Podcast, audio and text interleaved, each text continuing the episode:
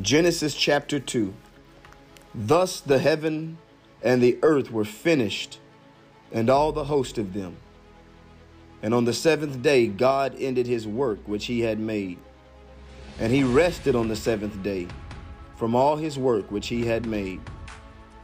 And God blessed the seventh day and sanctified it, because that in it he had rested from all his work which God created and made.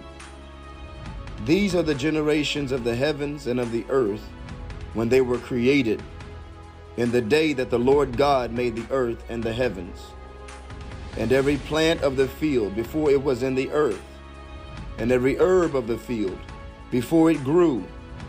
For the Lord God had not caused it to rain upon the earth, and there was not a man to till the ground. But there went up a mist from the earth and watered the whole face of the ground.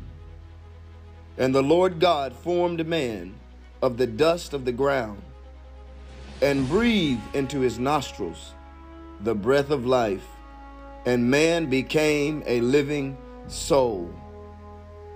And the Lord God planted a garden eastward in Eden, and there he put the man whom he had formed. And out of the ground made the Lord God to grow every tree that is pleasant to the sight and good for food. The tree of life also in the midst of the garden, and the tree of knowledge of good and evil. And a river went out of Eden to water the garden, and from thence it was parted and became into four heads. The name of the first is Pison. That is it which compasseth the whole land of Havilah where there is gold. And the gold of that land is good. There is bdellium and the onyx stone. And the name of the second river is Gihon. The same is it that compasseth the whole land of Ethiopia. And the name of the third river is Hiddekel. That is it which goeth toward the east of Assyria. And the fourth river is Euphrates. And the Lord God took the man and put him into the garden of Eden to dress it and to keep it. And the Lord God commanded the man, saying, Of every tree of the garden thou mayest freely eat, but of the tree of the knowledge of good and evil thou shalt not eat of it, for in the day that thou eatest thereof thou shalt surely die. And the Lord God said, It is not good that the man should be alone. I will make him an help meet for him. And out of the ground the Lord God formed every beast of the field, and every fowl of the air, and brought them unto Adam, to see what he would call them. And whatsoever Adam called every living creature, that was the name thereof. And Adam gave names to all cattle, and to the fowl of the air, and to every beast of the field. But for Adam there was not found an help meet for him. And the Lord God caused a deep sleep to fall upon Adam, and he slept. And he took one of his ribs, and closed up the flesh instead thereof. And the rib which the Lord God had taken from man, made he a woman, and brought her unto the man. And Adam said, This is now bone of my bones, and flesh of my flesh. She shall be called woman because she was taken out of man. Therefore shall a man leave his father and his mother, and shall cleave unto his wife, and they shall be one flesh. Praise the Lord. There's um there's a couple of things that I'd like to share out of here. The first is that the life of Adam was not in his flesh. The life of Adam was in verse 7, where God breathed into his nostrils the breath of life. Hallelujah. God breathed into Adam and he became a living soul. Up until that point, Adam was a dead man.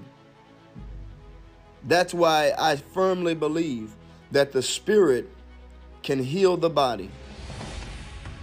Where there is no spirit, the body is dead. But where there is no body, the spirit can still live. And so it wasn't until God breathed into Adam and he became a living soul that Adam was able to get up, move around, and function and live and survive. And I want you to know, brothers and sisters, in your life and in my life today, we function by the Spirit. We have to take care of our spiritual man. We have to take care of the soul that God has breathed into us. Hallelujah. We have to take care of that spirit man. And if you take care of the spirit man, everything else will fall into place. Hallelujah. That's why the word of God tells us seek ye first the kingdom of God and his righteousness, and all these things shall be added unto you in the name of Jesus. Hallelujah. The second thing I want to share with you, brothers and sisters, is that the Lord is that the Lord gave Adam one job. His job was not to work the grounds in sweat and blood and tears. But God actually gave Adam the job to simply take care of the garden.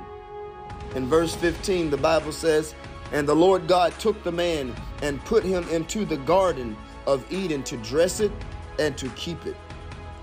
Now, dressing and keeping is to watch over it and to make sure it looks good. Amen. And I want you to know that our first job is to take care of the garden of God. That was the job that God gave to Adam. That was the dominion that God gave to Adam. It was later on that man was brought into a place of work and toil and labor and sweat and blood and tears.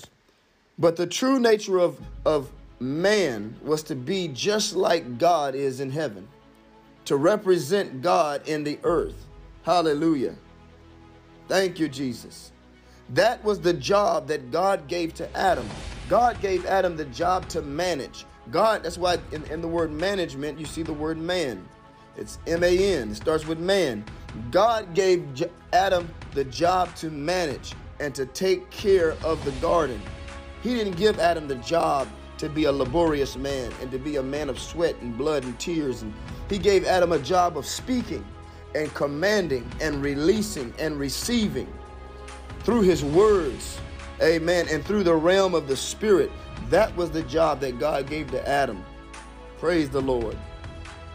And so, and through through Adam's calling, Adam was supposed to go out and use what he received from God to direct and to lead and to manage everything on the planet. Don't ever forget, brothers and sisters, that that's your job. First of all, to be full of the Spirit, because you got to have the Spirit to have life in your body. Second of all, to understand that your job is to take care of the garden, take care of the work that God has called for you to do. Third of all, to take care of the beasts of the field, the fowls of the air.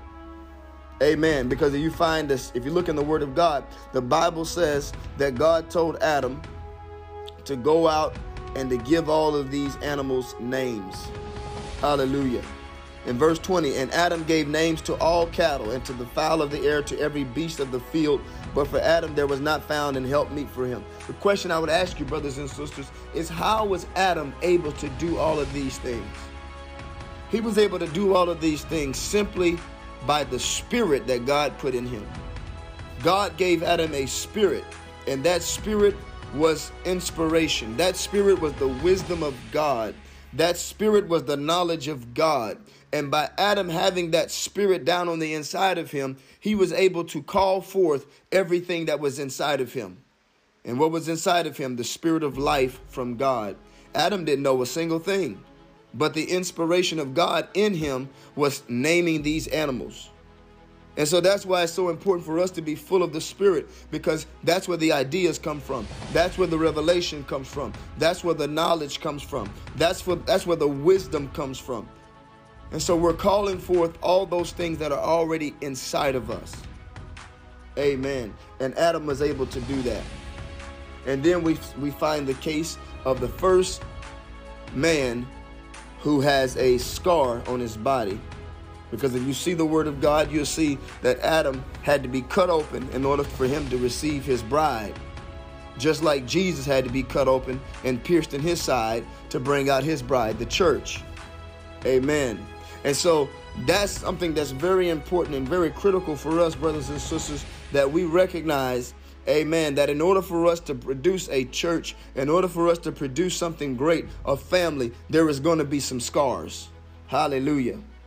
Amen. And God closed him up and God gave him his bride.